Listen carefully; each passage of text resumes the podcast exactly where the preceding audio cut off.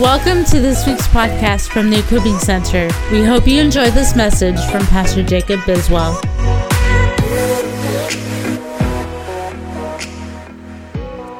John 4, verse 10 through 14 is where we're going to start this morning. And I had a funny, funny thought this morning.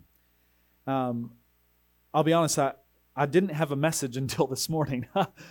I never feel comfortable that way. Um, I came as I normally do last night, and all I could do was pray. The Lord didn't give me anything yet. And I studied and I studied to show myself approved, but I felt no comfort in what I, I was trying to prepare. And so this morning I, I got up and I came to the church and I said, Lord, what, what am I going to preach this morning? I'm good if you don't want me to preach. I'm happy to do that. And all of a sudden, I heard the Lord say, What's on tap? And I said, What? What does that even mean, Lord? Now, now I, I don't drink at all, and I have no desire to drink, and I have my very strong opinions about alcohol. And so I said, Lord, what in the world? And he said to me, He said, That's what everyone is asking of my church. What are you serving? What's on tap? They want something that's not just bottled and canned away. They want something fresh, and we have that. And that's the question we have to ask is what's on tap? John chapter 4 verse 10 through 14. Jesus replied to her, and this is where we've been for the last uh, five weeks, and this is where we'll finish up in this, this section today. John chapter 4, verse 10 Jesus replied to her, if you knew the gift of God, who it is who is saying to you, Give me a drink, you would have asked him, he would have given you living water. She said to him, Sir, you have no bucket, and the well is deep. Where then do you get this living water? You are not greater than our father Jacob, are you? Who gave us the well and drank of it himself and his sons and his cattle? Jesus answered and said to her, Everyone who drinks of this water will be thirsty again. But whoever drinks of the water that I will give him shall never be thirsty. But the water that I will give him will become in him a fountain of water springing up to eternal life. Here's what's so incredible when the Lord asked me that question. I love words. How many of you like words and like word studies? And I, I love looking into the deeper meaning. That word fountain comes from a root word that means tap. Isn't that fun? So, so let me read it in modern vernacular. And I will give him, but the water that I will give him will become in him a tap of water springing up to eternal life. You know, I've talked a lot about my, my upbringing in the Pentecostal church, and, and we had some wild services, if you will, but for the most part, I used to joke that the only difference between the church I grew up in, the Baptist church down the street, was that we spoke in tongues. It was a fairly mild, kind of docile church, very traditional in its in its approach to to to church. And I, remember I, I did not like children's church. It it was very boring to me. But then I discovered that big church, that's what we called it, was also boring. And that an hour long sermon seemed to take four or five hours. And if you counted the uhs in every message, we'd hit about two or three hundred a sermon. And I had to sit there and I was bored and, and I didn't necessarily understand what was coming, but, but I, I did have a love for church. But I'll never forget in high school when I went to my very first charismatic meeting. Now, Toronto kind of ushered in this new move in the 90s laughing in the spirit. And, uh, you know, Apostle Brent New Zealand was having it in 92, 93 before Toronto ever happened. And, and I remember the very first time I walked into a church and there was holy laughter, I said, This isn't God. What in the world? Why are they rolling on the ground laughing? The presence of God is somber. You know, as Pentecostals, we cry a lot. And, and you know, um, there, there was no laughing. You only laughed if the preacher made a funny joke, not because the Holy Ghost came upon you. And, and I, I remember watching this service take place and thinking, I don't want this. And I'll never forget, I, I don't even remember the guy's name, came down the aisle and put his hand on me. And immediately I was jolted with electricity and I started laughing. And in between each laugh, I was saying, No, no, no. And I laid on the ground for a couple hours laughing, saying, No, this isn't God. Thinking, What in the world has happened?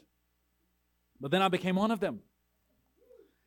Now, I already spoke in tongues. That wasn't new for me. I mean, that was the crux of the Pentecostal church is that Acts chapter 2 was our mission statement. That, that was it. And so, so I was used to that, but this was something new, and I never understood in the beginning why all of this, but I was drawn to this because they had a life about them that was different. There was something different about these joyful people who had encountered a God that was not just somber and heavy all the time. That there was a joy to be found in the presence of the Lord. And, and there was one day, I'll never forget, I was in my bedroom and I was seeking the Lord about this. And He said this phrase to me My joy is your strength, and in my presence is my joy. And I have lived by that statement. The joy of the Lord is my strength, and when I'm in his presence is the joy of the Lord. So therefore, when I have the joy of the Lord, I'm made strong. Now, what does this have to do with anything? What's on tap? What are we serving to the world? We've been talking about accomplishing His will. We've talked about encounters at the well and how Jesus, you know, revealed to the woman at the well this, this reality of her heart and that, that she became the first evangelist to go and get a city, to win a city for the Lord. So don't tell me there's no women preachers. I will argue all day with you over that because the, the very first ones at the tomb were women. Different subject, moving on. But there was this encounter that I had, and they had something I didn't.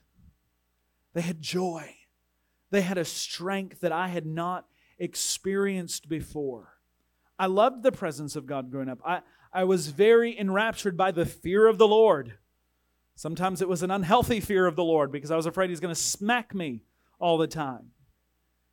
And, you know, Pastor Hector said something so, so poignant for this time and this season in his offering message today that when we're sowing, we're sowing into generations. And the tension that the believer must live in is that we are waiting for his return while living for generations.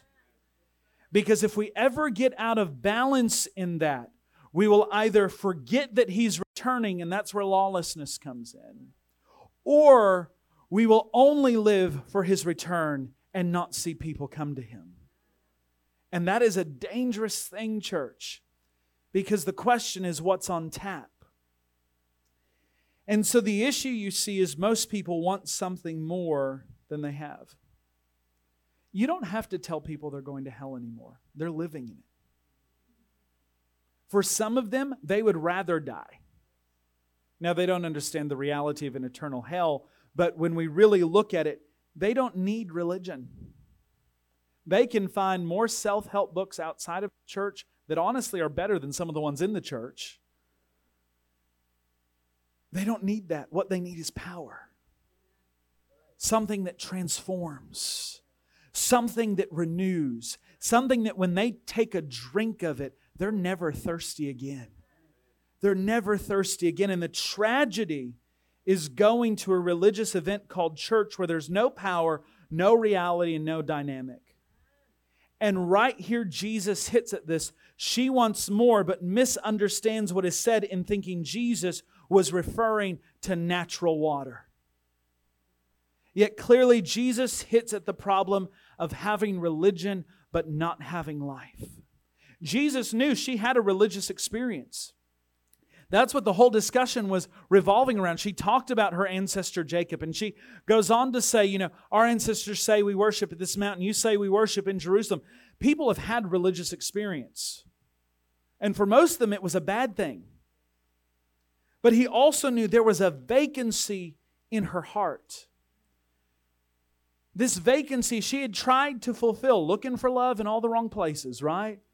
Five husbands, and the man she was with wasn't even her husband. And so he hits it right to the core. You lack something.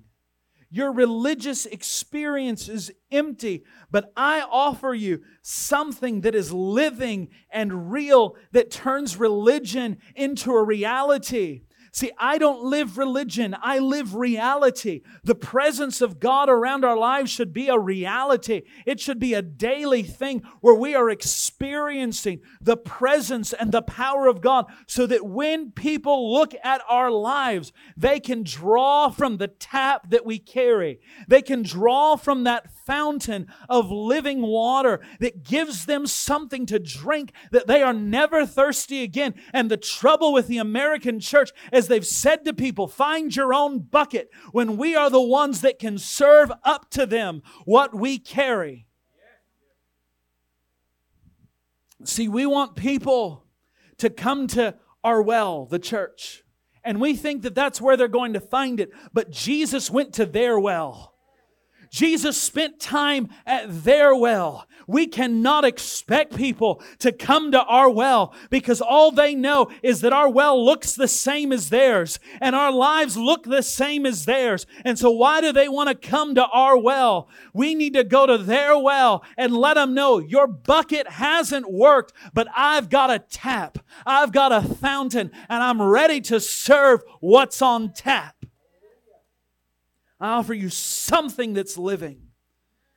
You see, that's what I saw people with a reality. Now, growing up, let, let me make this clear because I have friends who I grew up in church with who watch sometimes. And so I want to make this clear. I knew people who had a reality.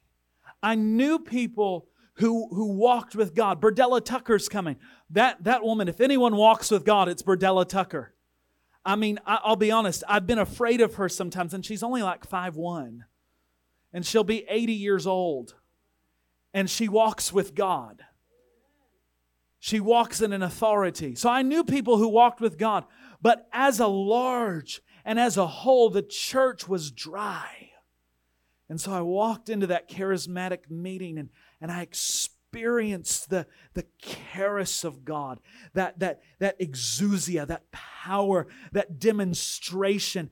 Paul said, I didn't come with eloquent words of speech. And see, unfortunately, and, and listen, I preach for academia. I am all about academia. I'm all about studying to show yourself approved. I'm all about uh, uh, authentic education. But we cannot just be eloquent speech.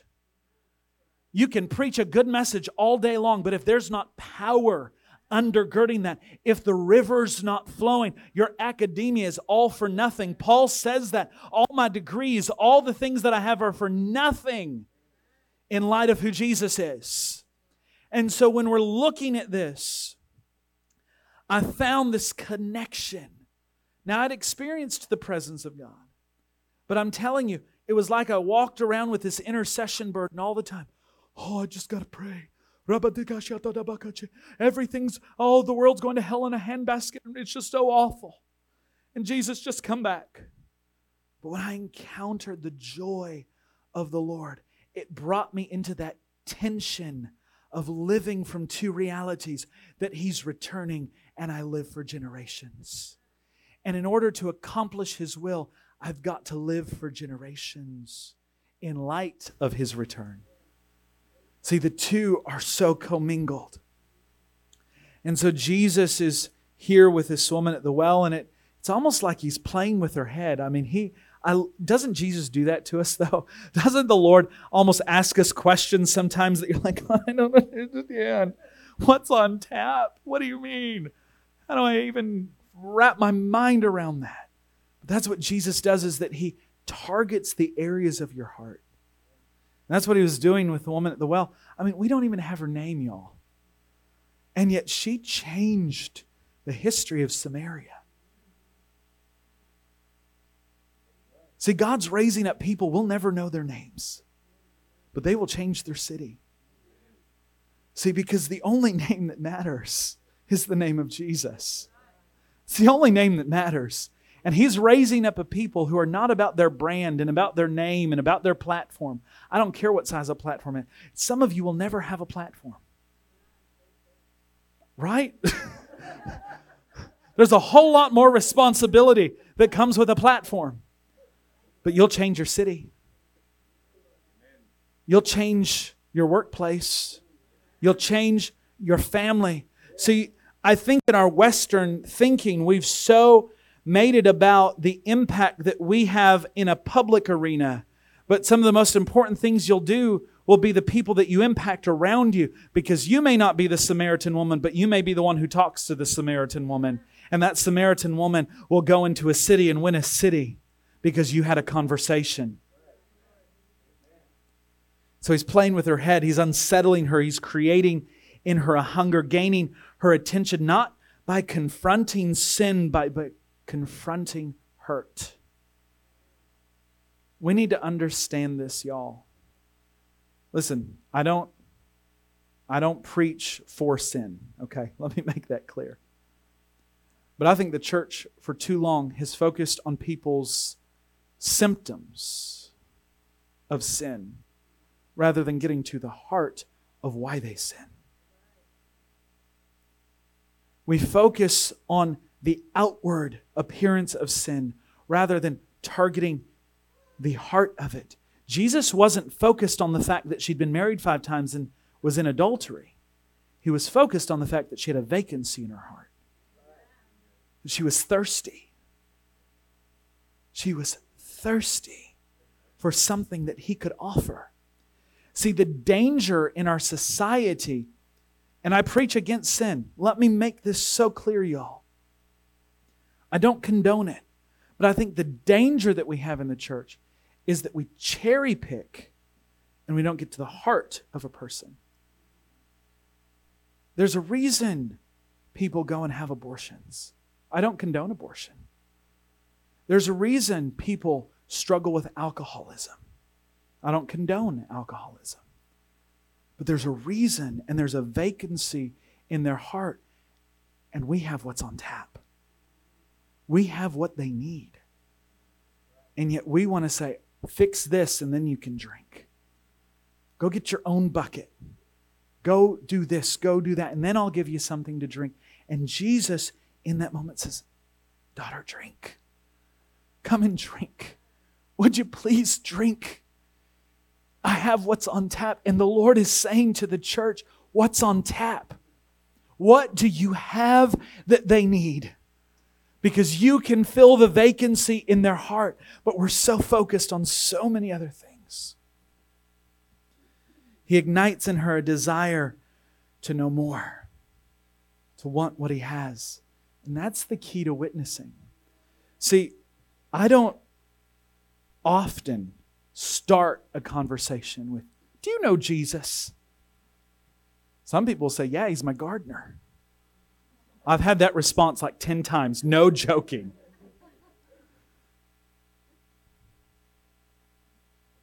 But it's conversations, which eventually lead to what I do. I'm a pastor. We have a contemporary church. We move in signs and wonders.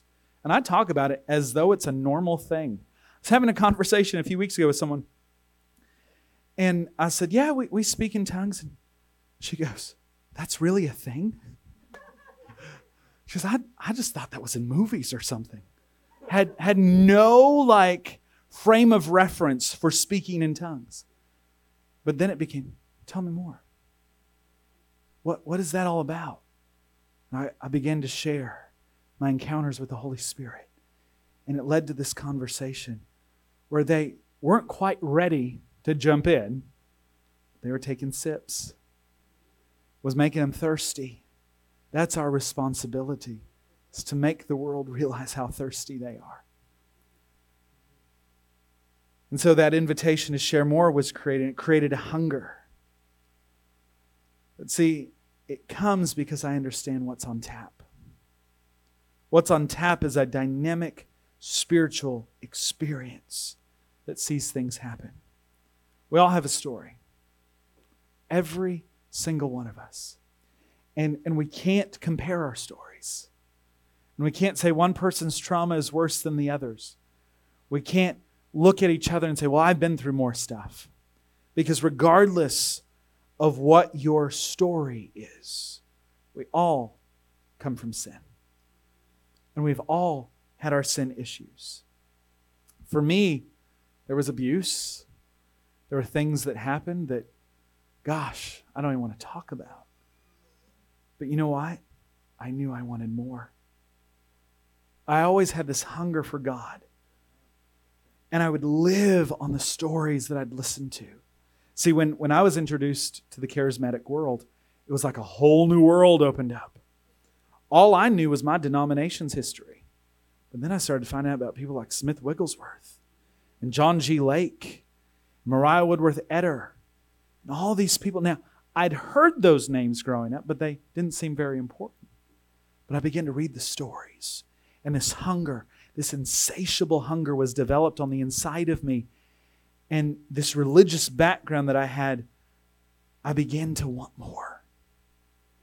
And my question wasn't what's on tap, but my question was God, what do you have? Because in order for people to ask us, we have to ask Him. What more do you have for my life that I can serve to other people? So, what is on tap? Living water. Permanent, life changing, life enhancing, life giving water. The Holy Spirit, there, always there, always refreshing, always working. This is what we offer to those who we are in contact with. If all they get from you is a bitter well, they ain't going to drink. If your life is just, well, everything's going wrong, well, I want to drink from your well. My bucket feels a whole lot better than yours. But it's the basis of our witness, it's the distinctive from all other religions and religious experiences. For every other religion on the face of the planet, their God lives on the outside of them. For us, He chose to dwell inside of us. And in light of that, I want to talk about us for a moment. I want to talk about the equipping center. I don't know if I know Pastor Hector's mentioned it a few times, but he and Jimmy on Mondays go and hand out food. That's incredible. Pastor Hector, and he doesn't like being talked about, but this man, if, if you don't really know him, you need to get to know him. And Pastor Susanna. But his heart is to see people to come and know Jesus. So he, he drives two hours once a month. Is it once a month? To a rock quarry out in Round Rock to preach two hours. He's now become their pastor. to a group of people who have no frame of reference for any of this. I could go around the room, Mike and Karen, pouring into lives of girls who have come from rough backgrounds, sharing the love of Jesus in a practical way. Jeannie and Owen with Project Unity in Southern Dairy having encounters. Amber and Shelley interacting with different people loving on people. I mean, I could go around the room. I mean, Barbara, I love, you know, she has, ta- she has helped a man for 20 years. That's a commitment, y'all, to pour into the life of someone for 20 years. Believing for his healing, believing for God to encounter him. That's what's happening here. I don't know what's happening in other churches. But I know what's happening here, and I'm telling you, what's happening is there's a movement being created. Is that their lives being changed? Their lives being restored. There are people coming back to God. And it's going to get better. And our charge, our commission to win the lost and equip the saved will not change. Because that is the call of the believer. To win the lost equip the saved. And our role that you and I have with the river of God on the inside of us is to keep the move of the Spirit flowing. That's our responsibility, y'all. It's not just mine, Doesn't just rest on my shoulders. That's not biblical. The church did it together. It's only been in the last few hundred years that the sole responsibility of the church fell in the arms of the pastor. Before that, it was community. Before that, it was the church. Acts 2.46, they met together even daily and broke bread together. And yet in our world, we're like, oh, let me schedule it out a, month and a half from now. And by then, that person's no longer even in the church. I mean, because we don't build connections. And so they come in and they like, well, I want to get to know people. And then they're like, well, I don't know anybody. I don't know why I go here. You know, a couple years ago, I did a kind of a survey. And I was grieved because I, I hadn't done my part as a pastor.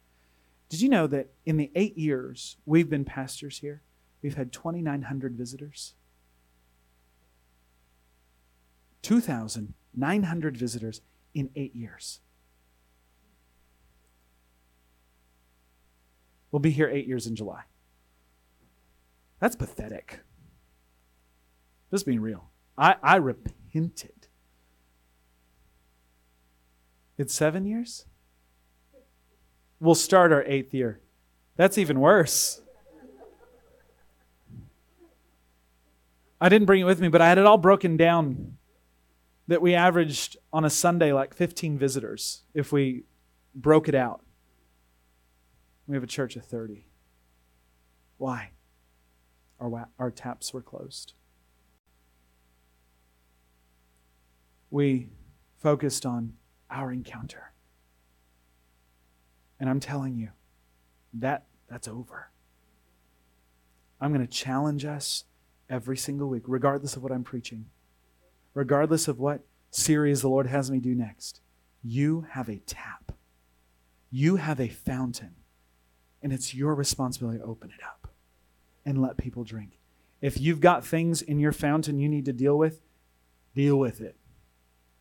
Puke them out, whatever you need to do. We'll pull them out, hoik them out, I won't beat them out, maybe. But see, I believe if we keep the move of the Spirit flowing in and around our lives, that's a doorway for people to walk in. What's it all about? Still in this phrase from Pastor Brent bringing people into a dynamic encounter with Jesus Christ. That's the responsibility of the church, y'all.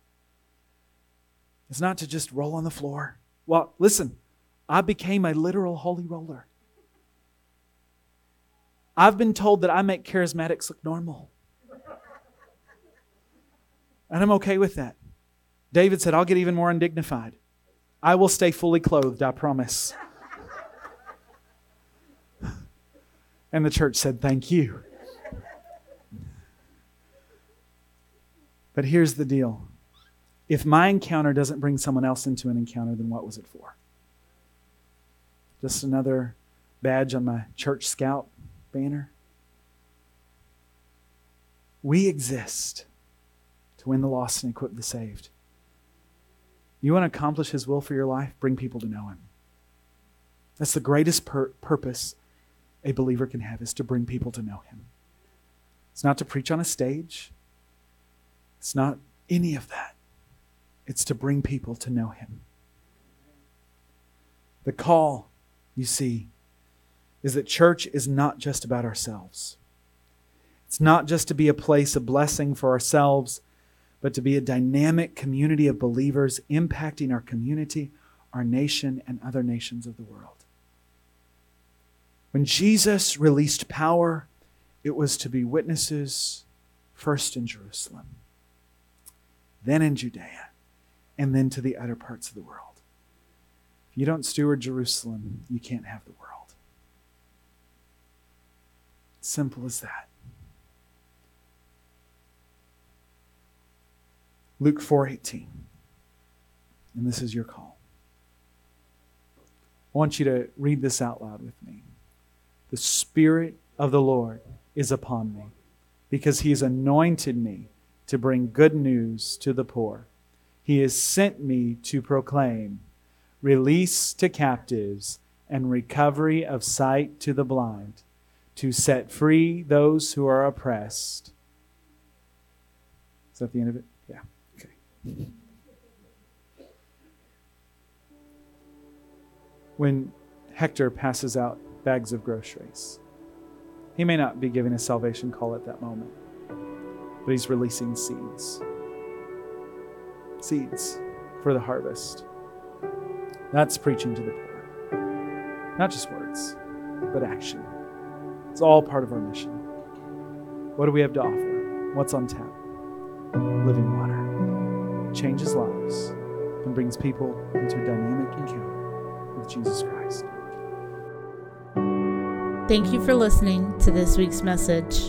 To stay connected, follow us on Instagram or Facebook, or visit www.equippingcenter.us.